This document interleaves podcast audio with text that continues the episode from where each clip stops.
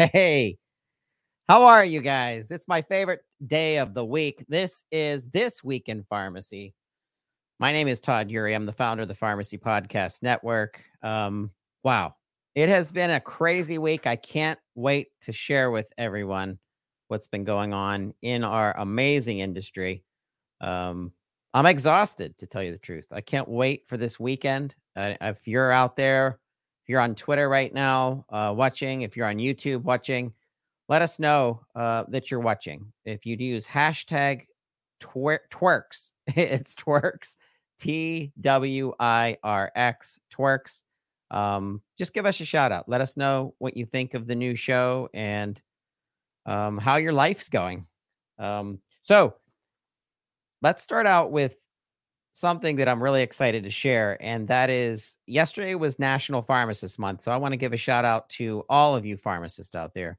You are my heroes. Um, everything that you're doing throughout the nation, I know what you're going through in your retail jobs, in your specialty setting, your long term care setting. I care about you. If there's anything that our organization could ever do for you, please reach out to us. I would love to hear from you. But it was a celebration yesterday, and it was on top of our celebrating the Pharmacy 50. And the Pharmacy 50 is a, an award that we launched in 2021. It featured the top uh, 50 most influential pharmacists in our nation based on your votes, based on the votes that came from uh, the peers, uh, the industry professionals that are out there, other pharmacists that are out there and I just want to give a shout out to the um, to the to the voters, to the people that were uh, voted in. Um, Mary Douglas, Dr. Douglas Smith, uh, Alyssa Vereen, Dr. Vereen, Dr. Um, Brian Leonard, uh, Tara Schneider, Dr. Schneider, Dr. Cecilia Byers with SureScripts, Dr. Shada uh, Coldry, uh, Anthony um, Antonio Ciaccia. Antonio is not a pharmacist there were uh, this is pharmacy professionals. So um, Antonio is, if you don't know him, you have to look him up. He is the leading lobbyist uh, for us, in my opinion. For when I say us, I mean the pharmacy profession to right the ship of the world of of of PBMs and PBM reform. And you do not want to get on his bad side. Um, he will data analytic uh, you out of your money to make sure that you aren't uh, robbing uh, taxpayers blind.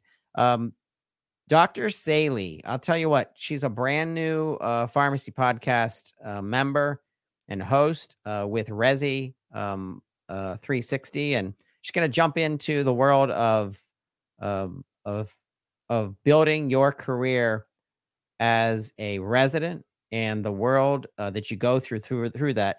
And what do you know, Dr. Bled Tanoe um, returned to the top 10 uh, because of her building and working uh, with pizzas not working. So if you don't know what pizzas not working is, please look up, go to Google right now, put in hashtag pizza is not working, an advocacy for pharmacists in the workplace to assure that there's balance between how many uh, technicians and how many pharmacists are, are in your uh, retail community pharmacy for the really it's it's trying to get these national chains to start paying attention to the the needs of our pharmacists and our technicians and the workload that they have to go through just like any physician any nurse with lunch breaks um, you and me when we when we work and, and what we do every day.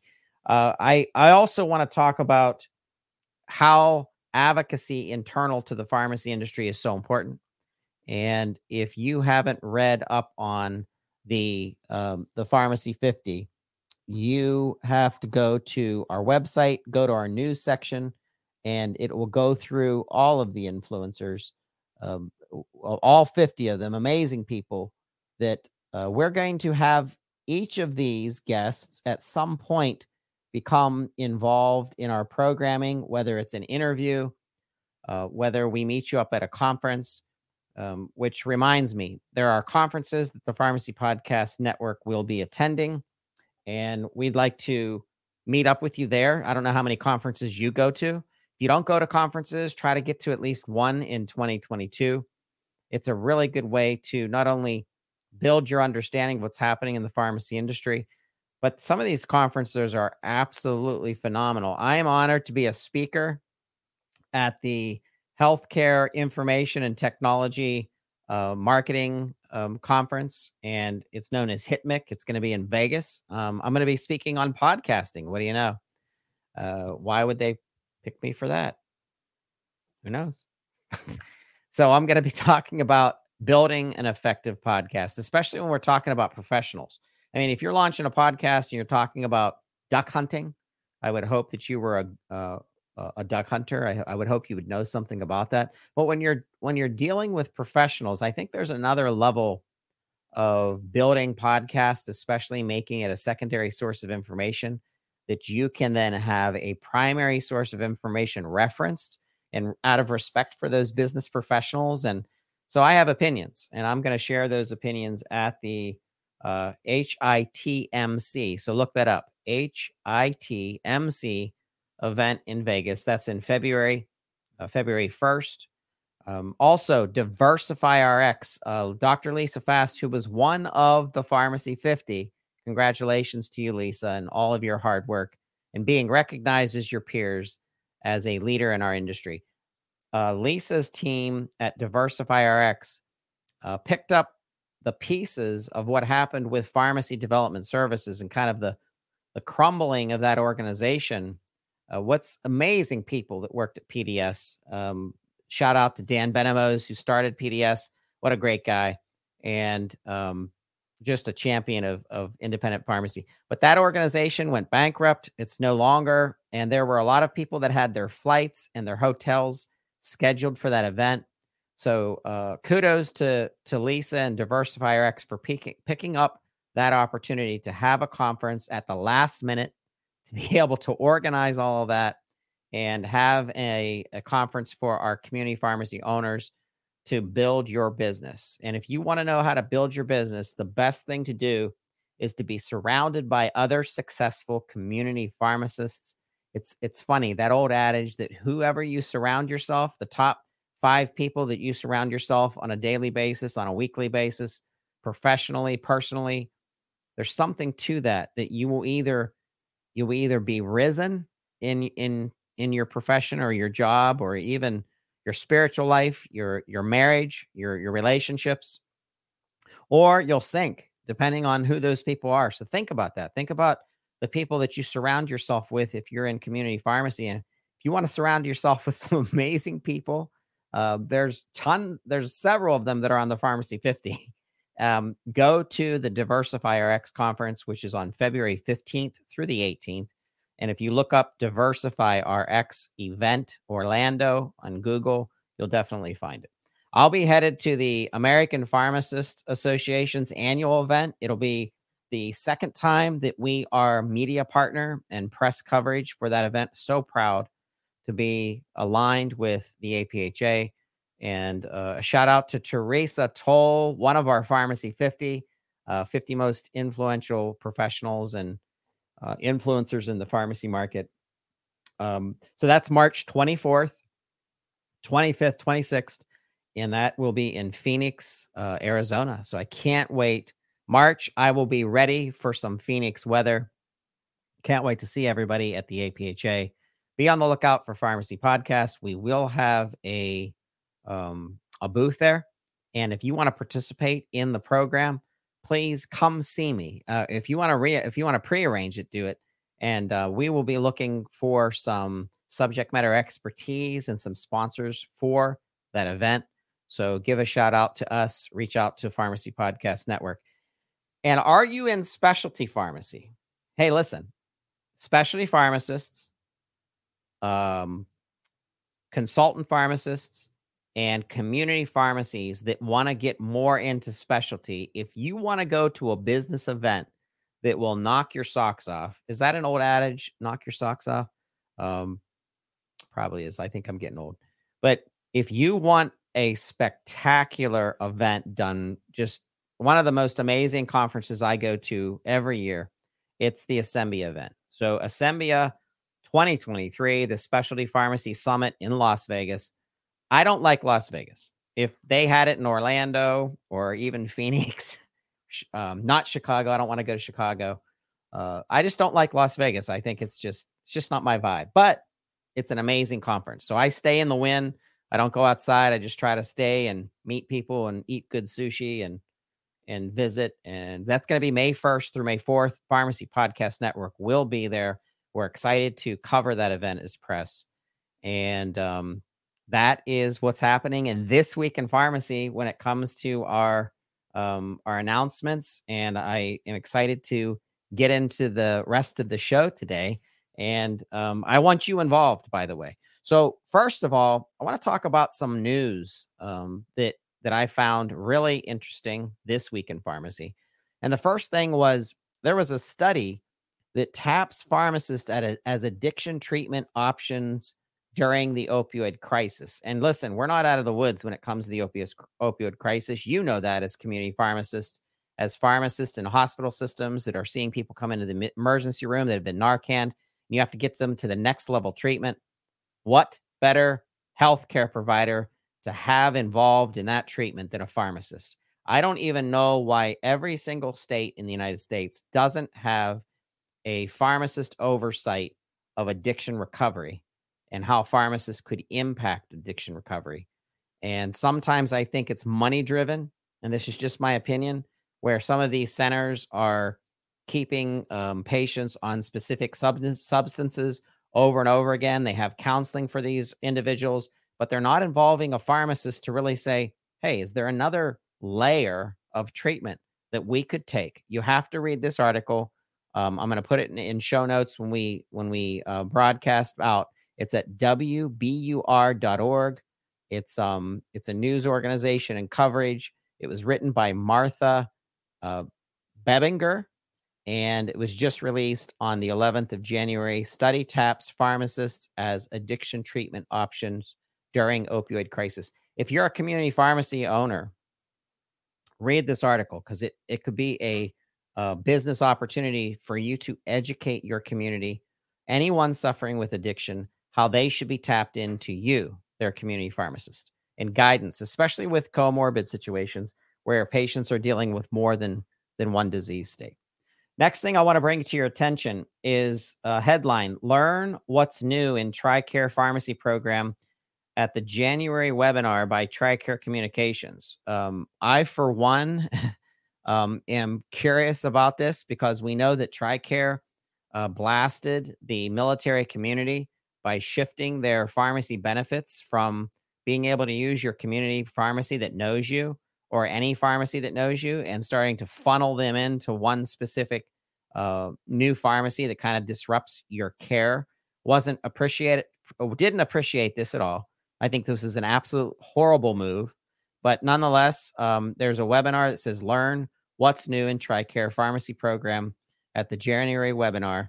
Um, look that up go to TRICARE Pharmacy Program uh, January webinar. Just Google that; it'll come right up. This is their website that they're launching this. Obviously, this is a PR uh, move on their part.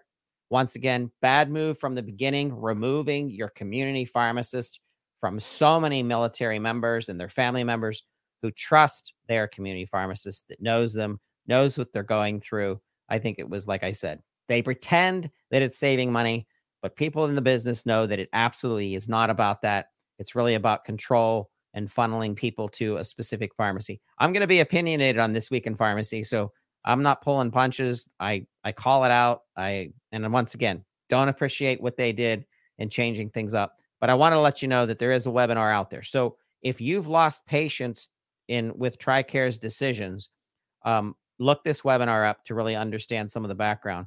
And and obviously reach out to your state representative.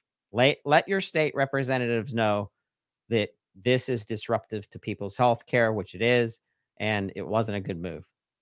Lastly, before we get to our guests, uh, we want to talk about California lawsuit accuses drug makers of um, of pharmacy benefit managers of insulin overcharging. No surprise, we know that um, uh, PBMs have done this uh, for years, where they overcharge and then you never find it until you're until the PBM becomes audited.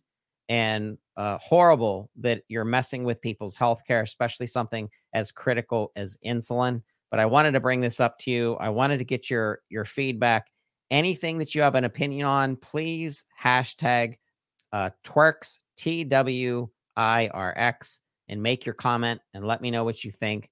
Um, but I found this article extremely disturbing, and I just wanted to get it out there. We're gonna have guests more um, on on different things and and talk about different um, issues in in pharmacy plaguing sometimes um, our our profession. But nonetheless, I do want to um, talk to you about um, the different guests that we're going to be bringing on.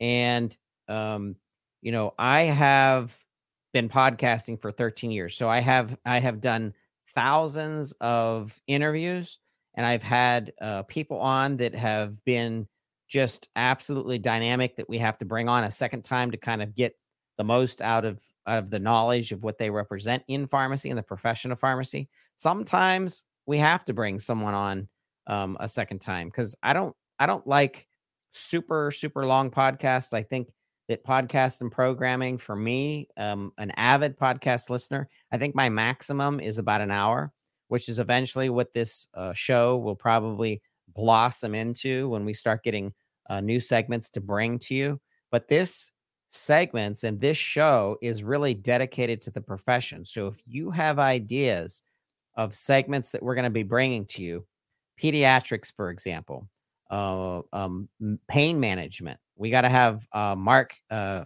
Garofoli come on, and he's known as the pain guy. He's actually patented that, the pain guy, or, or trademarked it, um, and really dig into specific issues or specific um, subjects or business criteria that is impacting you as a provider, impacting you as a business owner, impacting you as a healthcare uh, professional.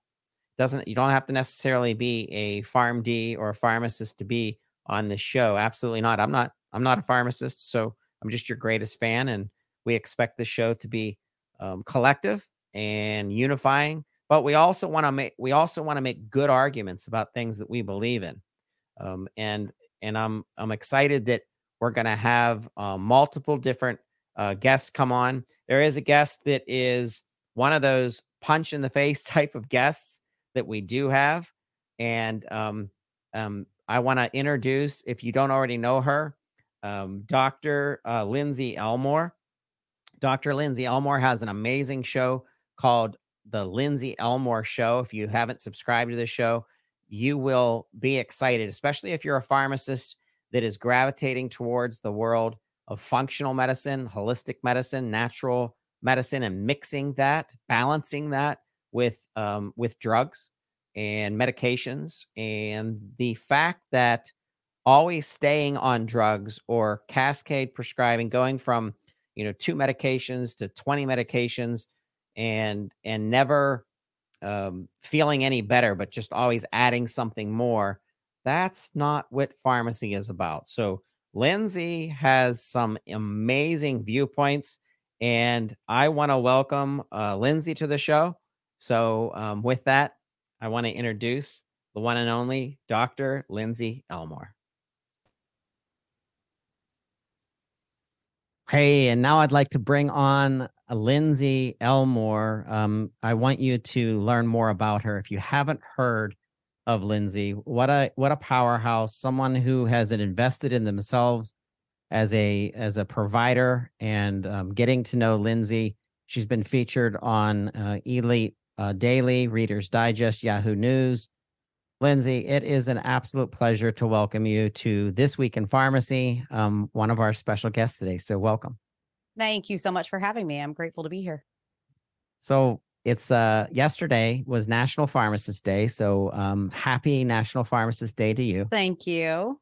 And um you you blow my mind because you have been at this entrepreneurial track um for more than 6 years and you stepped away from the traditional role of pharmacist uh, more than 10 years ago and your natural wellness, your functional medicine belief mixed in with pharmacological understanding it, it's creating this next generation pharmacist, but you've been doing it for quite some time. And now the public is finally realizing that functional medicine is real and that they can rely on a pharmacist to really map out their personal uh, healthcare goal. And before I get into that, I want the listeners to understand a little bit more about Dr. Lindsay Elmore.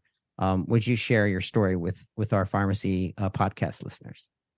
Sure. So when I was a child, I my mom was a single mom and she was a nurse and she would always take me to work with her and I had a proclivity towards science and I always loved to work and so I learned how to file charts and you know book surgeries and just all these random things that the average you know 12 or 16 year old did not do started doing my first research projects when i was in high school um, got a degree in chemistry from the university of alabama birmingham and then um, ended up getting my doctorate in pharmacy from the University of California, uh, San Francisco. And then I did two years of postdoc. My first one was in general medicine, which was primarily an inpatient project. And then I did my second year residency in ambulatory care, which was where I first got introduced to this concept of really, really, really chronic ongoing disease. I mean, you hear in school about diabetes, and when you see it, when somebody comes to the hospital for, you know, a diabetic ketoacidosis or they've got some sort of ulcerated infection, whatever it is. But when you really see ambulatory care, people walking and talking every single day with diabetes, hypertension, hyperlipidemia, obesity, asthma, COPD, autoimmune conditions, irritable bowel syndrome, chronic pain, you know, just the list goes on and on and on. And people live this way every single day. And I finally came to a point where I recognized that the medication therapy was not going to cut it. It was not going to cut it unless the patient truly had a desire to change their diet and change their lifestyle. It was never going to work. And so I just decided I really wanted to teach people more about how their lifestyle could help them to stay healthier longer, live more active years, and not be susceptible to an endless litany of medications. Um, it's not to say that people don't need a, beta blocker to help with their blood pressure. But what I'm advocating for is that we can choose li- to live a life that doesn't require 10, 12 medications. You can minimize your risk factors and really only take what is truly necessary. I heard you say something on a previous program where it's this practice of adding another medication to take the place of a reaction of another medication and now you're taking the third and the fourth and the fifth and the sixth to counteract the other medication.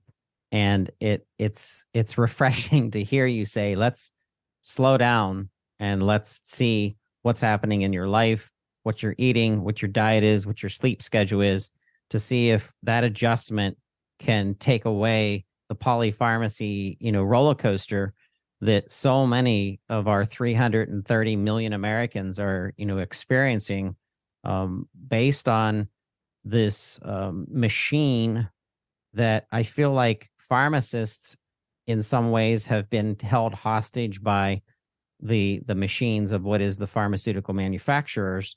And i feel like there's a balance between um, the the drugs and medications that are being developed that are in clinical trials right now in the world of what's called functional medicine, but to me, it's just called medicine. It's called the, the correct way to live in healthcare and, and, and looking to your physician and your pharmacist and your nurse practitioners and your nutritionists to put you on the right path to keep you healthy and to sustain and to live longer and to thrive.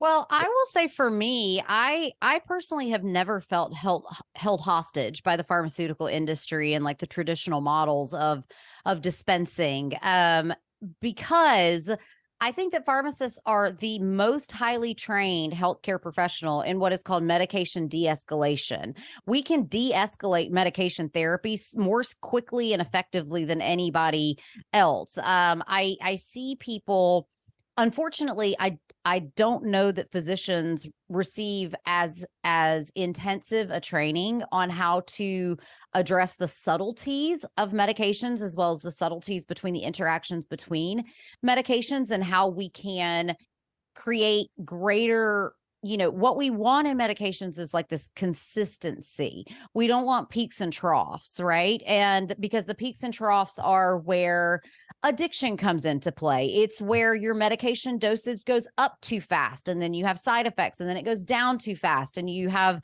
and you have not the effects that you want. And so if we can really study the interplay between all of these medications, we can get something that is very well balanced. And once we're balanced, then we can start working on really the underlying the underlying factors. And so I think as pharmacists, we're very good at getting rid of medications and making medications have greater stability so that they don't have as many, you know, there really aren't side effects of medications. There's mm. just effects, and some of them you like, and they're the ones you're after, and some of them you don't like, and are the ones that then you know, you've got diarrhea now, so now you've got an anti-diarrheal med, or maybe you've got a headache now as a side effect of a medication. Maybe you've got dehydration. Um, there's all kinds of of adverse things that we don't like, but really they're just all effects. And it simply goes back to the fact that the body is not meant to be manipulated in the way that most medications manipulate the body. The way that medications work is that they go into the body, they search out one cellular receptor, and mm. they either turn on or turn off that receptor. Or they're like playing both sides of the fence, and there's something called a partial agonist where they kind of turn it on, but they kind of don't. Right. And so the problem with targeting just one receptor is that there are unintended consequences in all of the other metabolic processes that are governed by whatever receptor you've just thrown off. Two great examples of this. The first of which is Vioxx. You know, Vioxx was at the time when when Merck was when Merck was sued for um mismarketing Vioxx as safer than it was. Um, we we knew that we had a medication that specifically hit the cox1 receptor the problem is is when you block cox1 you have all of these effects that happen where now cox1 is also responsible for helping to not make your blood sticky well if all your platelets are sticking together all of a sudden we have all these cardiovascular effects which we did not intend because we're shifting um, we're shifting uh, excuse me, I've said that incorrectly. We're specifically blocking COX2, which leads to this overabundance of COX1. And now everything is so sticky. Another great example of this is statin medications. Um, arguably, you know, one of the most overhyped medications in history where Pfizer was criminally fined for mis mismarketing Lipitor to bring it to market. And so we look at the mechanism of action of that drug. It inhibits an enzyme called HMG CoA reductase. The problem is HMG CoA reductase is also responsible for the generation of CoQ10, which is one of the most powerful antioxidants in our entire body. The problem with that is a lack of CoQ10 means that your mitochondria don't function and it leads to muscle cramps and weakness in your muscles. And so by inhibiting HMG CoA reductase, sure, we've we've blocked the rate limiting step of the production of cholesterol but we've also blocked the the production of CoQ10, which is absolutely one of the biggest like vacuum cleaners for free radicals in our body, and it sucks up all of our, our all of our waste materials. And then you know Vioxx2, selective COX2 inhibitor, we push towards tox COX1, we make all of our platelets sticky, and now we have cardiovascular problems associated with Vioxx.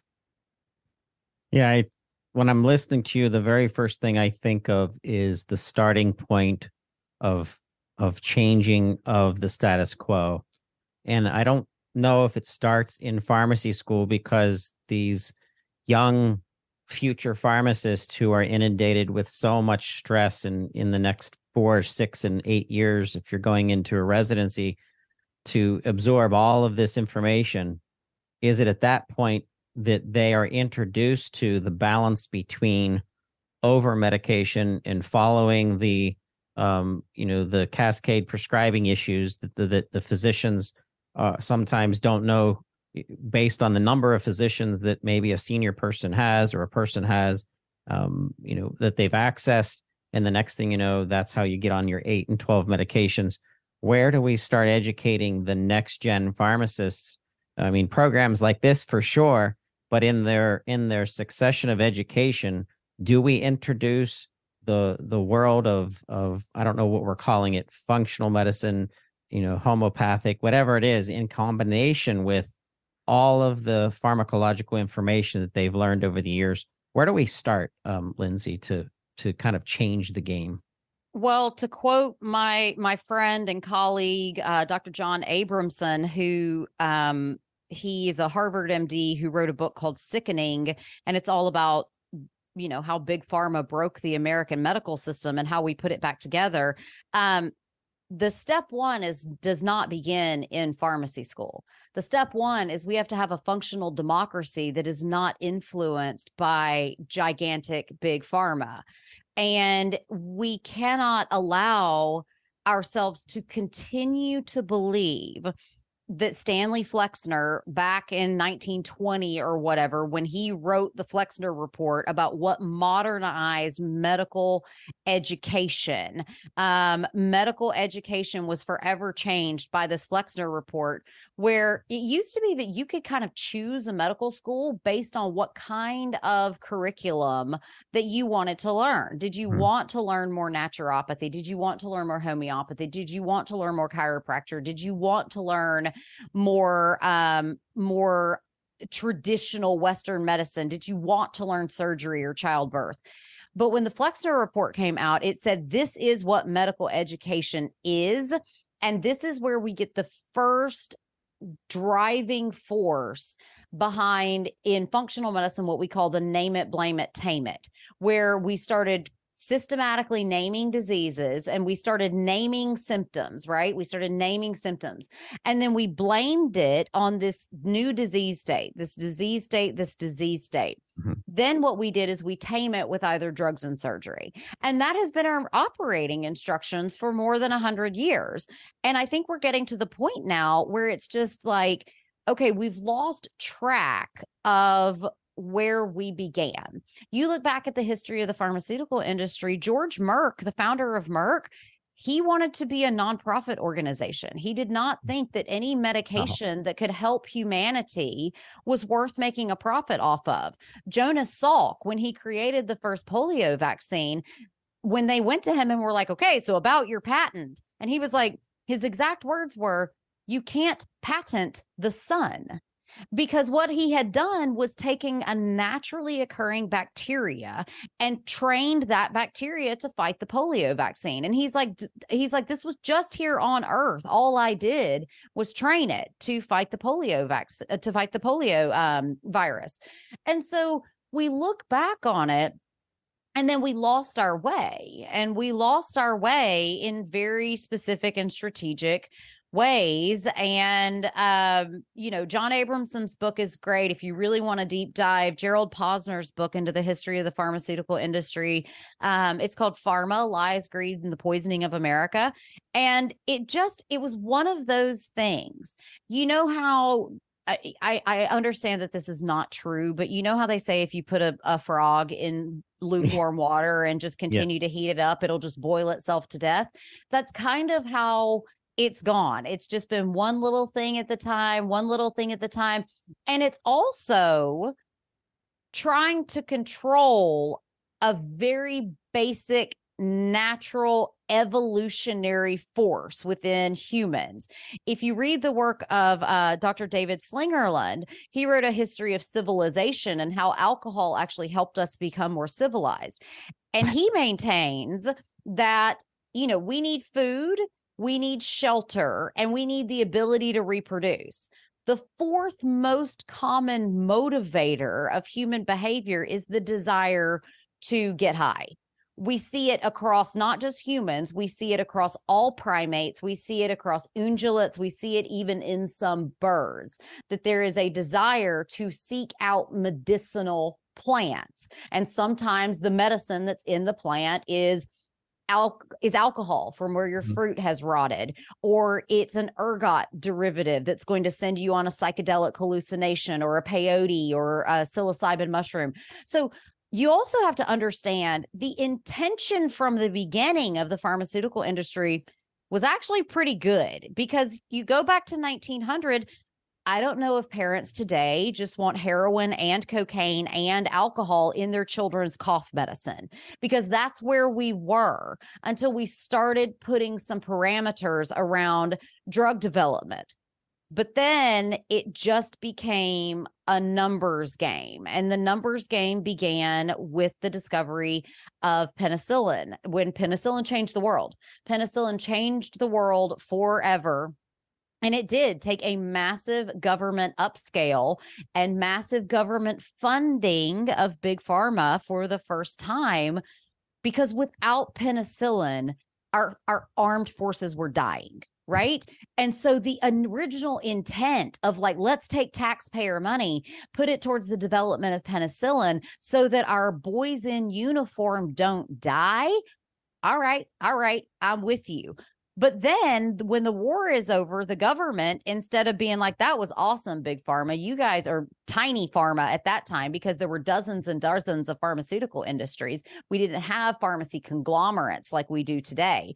Um, instead of saying we appreciate that, now we're just going to use our resources that we bought for you for another governmental operation. No, they just gave all the drug manufacturing plants to the drug companies and just never asked for anything in return.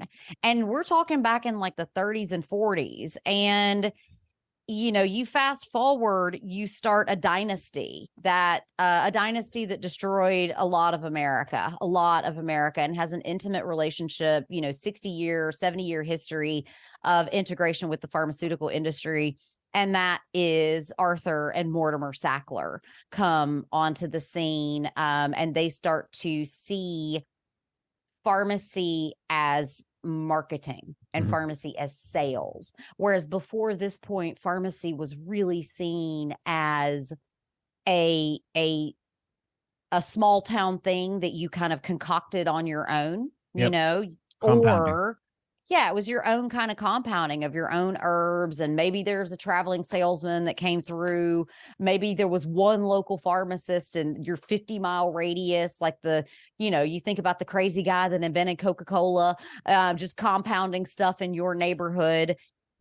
But pharmacy began to become a machine after World War One, really after World War Two, and then after the 60s and then with birth control after that it was just like this this you know everything was off to the races. And we simply did not have we simply do not still have enough regulatory oversight about what it and it's not just big pharma. We don't have enough regulatory oversight about what we put into our skincare products what we're allowed to dump into our waterways. The list goes on and on and on. And i do think that there is a solution, but we have to get financial interests out of government. And we also have to stop the revolving door between governmental agencies such as the FDA, the CDC, the EPA, between big pharma, big agri, big food, big Cosmo, all of it. Yeah, and and now we know from the Sackler story that um, organizations and entertainment, education, or ed- edutainment uh, shows are public, like through Netflix, with um, the the craziness of of the opioid epidemic and how it was lit on fire by um, the Sackler family and how they took their political control of um, divisions and people within the FDA in order to help them keep going with something that was more about marketing and business development and sales than it was about helping people um, control their pain. And um, and of course uh, now here we are today with a lot of red flags and the pendulum um, swings and it hurts people regardless of how um, how uh, crazy it swings one side to the other because now it's like let's um, let's lock down the decisions of the physician and the pharmacist for the individual in controlling pain with opioids versus um, hey, let's just shut it down completely. You have a seven day supply. It doesn't matter that you just had back surgery. You're going to have to deal with it. And, you know, people are suffering on that side. And it's like, where is that balance? And to me, based on all the data analytics that I've soaked in for 22 years in pharmacy, I see it's the pharmacist. It's the pharmacist being able to make determinations and feed that information back to our physician and saying, hey, this is what's happening with this individual patient. Uh, they're allergic. I ran a PGX test. They're not even metabolizing correctly. So let's make some changes. Let's get this person um, their ship righted and and let a pharmacist do what they were intended to do. Including, I love the the mention I just mentioned compounding. Like the art of compounding is becoming less and less and less because pharma wants to just create a one pill for all instead of saying to the druggist slash chemist slash pharmacist, hey, take some ginger root and some mint and some aspirin and and I'm making up something that doesn't even make sense because I'm not a pharmacist. And let's mix up a concoction for your child that has this XYZ, you know, issue so that we can get it under control. And I'm like, wow, like a pharmacist that's listening right now should in one way be angered and in another way be motivated to stand up and let your voice be heard, uh, like you've created the Lindsay Moore El- Elmore show, which is absolutely incredible. Um, to do more, to tell the public what is capable um, within the relationship between your pharmacist and your physician.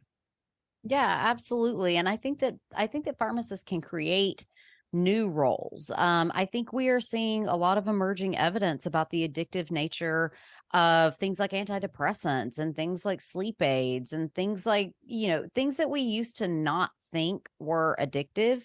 We now hear a lot of people saying, you know, I just can't get off it. I can't get, I've been on this, I've been on this antidepressant for X number of years and I just cannot get off it. And it's like, friends, let's call a spade a spade here.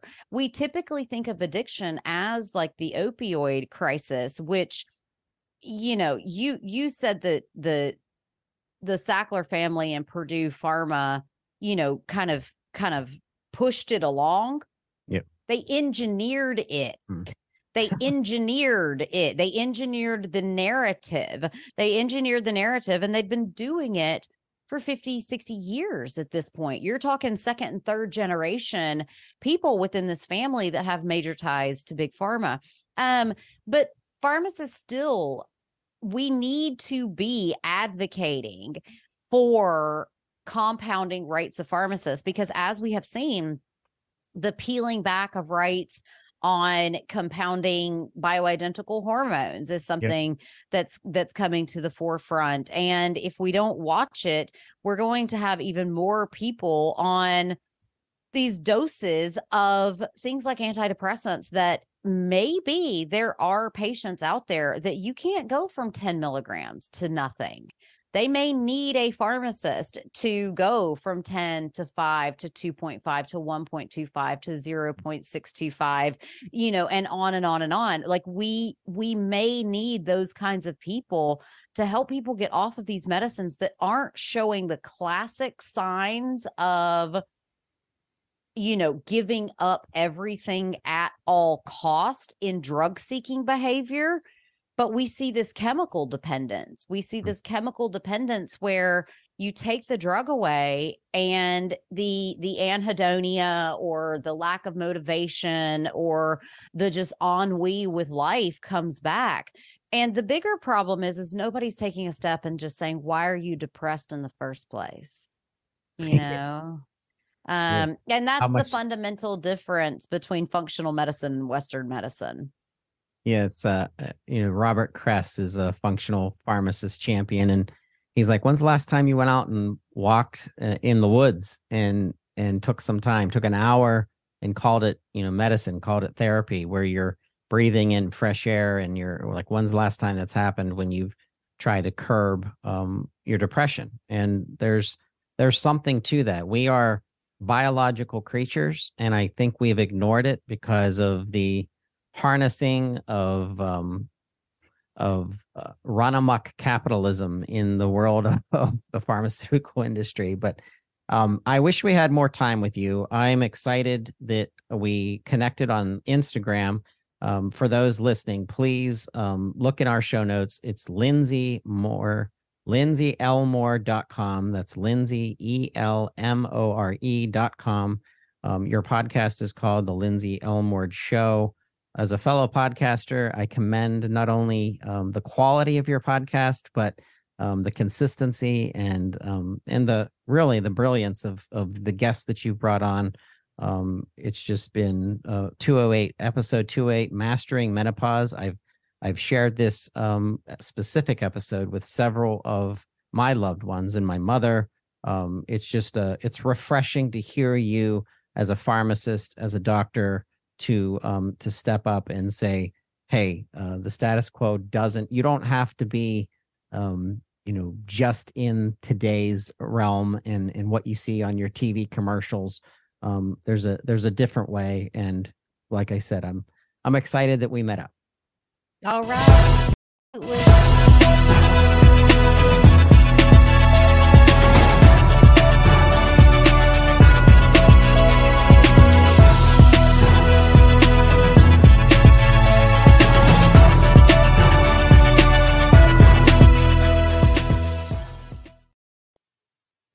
Hey, Lynn, Lindsay Elmore, what a, it's just, that that's when I think of the way that she thinks of the pharmacist, medication management, healthcare in general. We need more of that. We need more uh, Dr. Elmore's. Um, so if you don't, if you don't know her, if you don't follow her, please do so. I have a uh, another special guest today that I'm excited. We've talked before.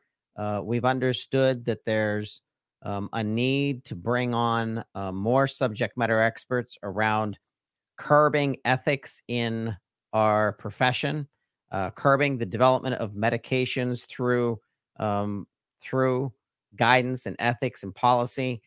And I've never even thought of a position or or or a person that would be um, that would be governing this, but I want to bring on special guest Dixie Leikach on to uh, this week in pharmacy. Um, she is someone that I look up to and I'm learning from. Um, and with that, I want to welcome uh, Dixie to the show today. Hi, Todd. How are you? Doing great, Dixie. Thanks for joining us in this week in pharmacy. Thank you for having me. I appreciate it. You're very welcome. So, talk to us about Peer. Give our listeners an understanding of what Peer is about and what you do at Peer and how you're growing this organization.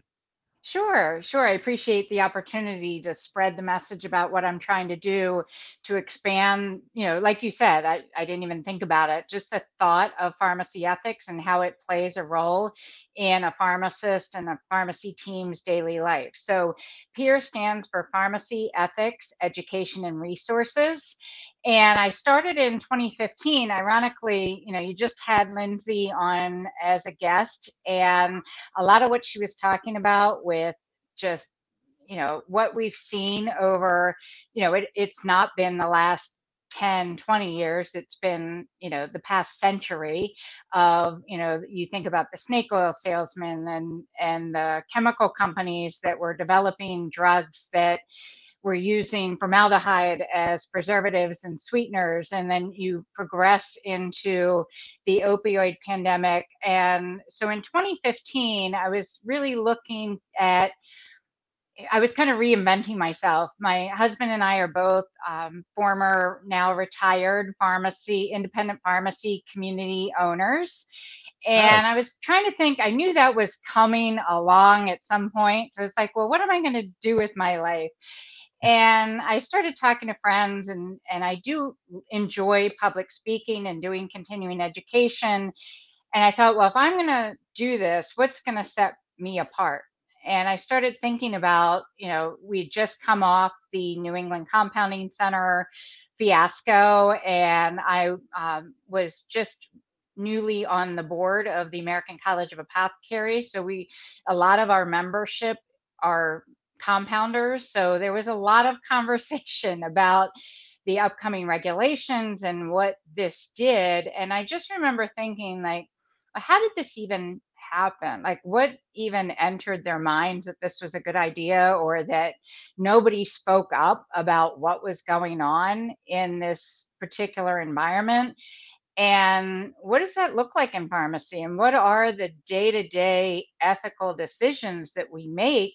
We might even not be thinking of them as ethical dilemmas, and they really are. And it really started to change the way I actually, when I was on the counter and practicing, or I start thinking about like kind of what Lindsay was saying, you know, start thinking about what what's the root cause of this? What is the reason why we're, you know, do we really need to have a patient on all these medications? Do we really need to have a patient on all these pain medications? What can we as a pharmacist do to improve that? Uh, and just start looking at the principles of ethics that guide pharmacy by you know we all have this code of ethics that we're bound by. And I found most, you know, not most, but a lot of pharmacists don't even know what I'm talking about. So I'm just trying with peer to raise the awareness that we are making ethical decisions every day. They do affect our patients. They perfect they affect our colleagues and the profession in general. So a lot of what I'm doing with Peer is uh, just continuing education, trying to use social media to raise awareness about what those principles are and the decision-making process that we go through all the time in pharmacy. Uh, have the opportunity to be on platforms such as yours. So I really do appreciate this opportunity to be on Pharmacy Podcast and and be able to share some of this information. You know, um, we could do an entire show, and I think we should on ethics and bring in multiple people who are subject matter experts on different things. Um, uh, you know, ethics in opioid usage disorder and treatment of people suffering with that uh, condition, um, pain management, uh, birth control, um, you know, uh, pediatrics and and how we treat uh, children and uh, parental rights and you know i mean there's so many subjects that you could dig down into ethics and our governments have ethic committees that they'll grab topics that are uh, affecting public health transportation uh, taxes and they have ethic committees that come together to try to come to a decision and and in today's super bipolar, you know, I say bipolar because it's kind of a tongue in cheek, but polarization of, you know, Democrat, Republican, conservative, liberal. I mean, it, it's frustrating when I get on Twitter or I get it, I see what listen to the news and I see such drastic differences. And I and it what and I, I hate sounding like the old fogey, but um, I remember when I was younger, it wasn't that drastic of a difference. I mean, not as drastic as it is today. And I feel like, you know, media and I feel like that they they just want ratings, they want to sell their commercials, so they love controversy. So they try to rile up right. the liberals against the conservatives or they try to rile up, you know, one party against another party and it's very frustrating to be in healthcare and see that our patients are suffering for many sides of those decisions of what is the baseline and that's where I think ethics comes in because if we could have philosophers come to the table, if we could have subject matter experts come to the table and come to a conclusion to baseline something to give us a common denominator. But um, what what's next for peer? Where where can you go to to get the groundswell so that you can make this part of everyday living for healthcare professionals? And well, I think you know, I mean, quite honestly, to exactly, you know, we you'd like to think healthcare isn't politicized, but I think, as you said, everything's becoming political these days. But when you think about the recent Supreme Court rulings and how that's affecting pharmacy, because now pharmacies will be able to dispense um, abortifin- abortificate, anyway, um, medications that can prompt an abortion. This is going to be the huge topic over the next year or so at least because this is an area where we really, you know, as a community pharmacist, we didn't have the ability, it wasn't even on our radar uh, because we weren't supposed to be dispensing these medications for that purpose. We had them for other reasons, but not specifically for that purpose. And we, all, you know, you knew, I remember 20 years ago, it was, we were doing it and there wasn't a problem. And it, then it became regulated and we weren't able to dispense them anymore. And, and now we will be able to with the proper training. But it's going to create a whole nother conversation and it's already started well what if that's against your personal ethical principles and as a healthcare provider and a provider of healthcare how are you going to handle that situation and it's something there's going to be real parameters for pharmacists as to what they're going to need to do for their employer uh, how they're going to need to address this, how they're going to need to address it with the patient. Because one of the things as a pharmacist you need to realize and understand is it our number one priority and ethical you know our number one ethical principle is our loyalty to our patient we're really that last line of defense between you know dispensing that medication and the patient actually ingesting a medication. So, you know, and we can, you know, we really may not realize our influence on that patient as to whether they're going to take that medication and whether they should or not. You know, it can go either way. And we need to put our personal feelings aside when counseling patients, giving them truthful information, giving them unbiased information, making sure they're getting the all of the correct information so that they can exercise their autonomy, their ability to make that decision for themselves. And it doesn't just need, you know, it's not just a reproductive issue, it's an issue about, you know, all medications. You know, we were talking about statins before and how they do make i was actually talking about statins on a call this morning and how you know their patients uh, well i don't want to take that it's poison.